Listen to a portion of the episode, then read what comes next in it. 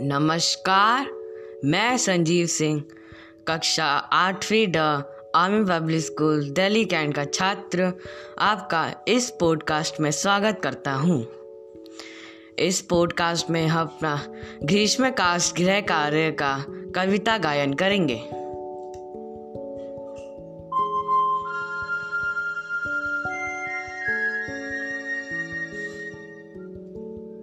कविता का शीर्षक है ध्वनि।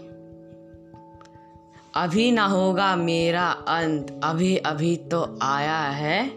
मेरे वन में मृदुल वसंत, अभी ना होगा मेरा अंत। हरे हरे ये पा, डालिया, कलिया, कोमल गात।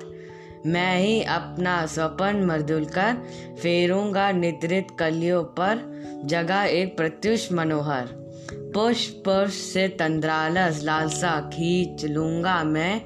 अपने नव जीवन का अमृत शहर सींच दूँगा मैं। द्वार दिखा दूँगा फिर उनको, है मेरे वे जहाँ अनंत, अभी न होगा मेरा अंत।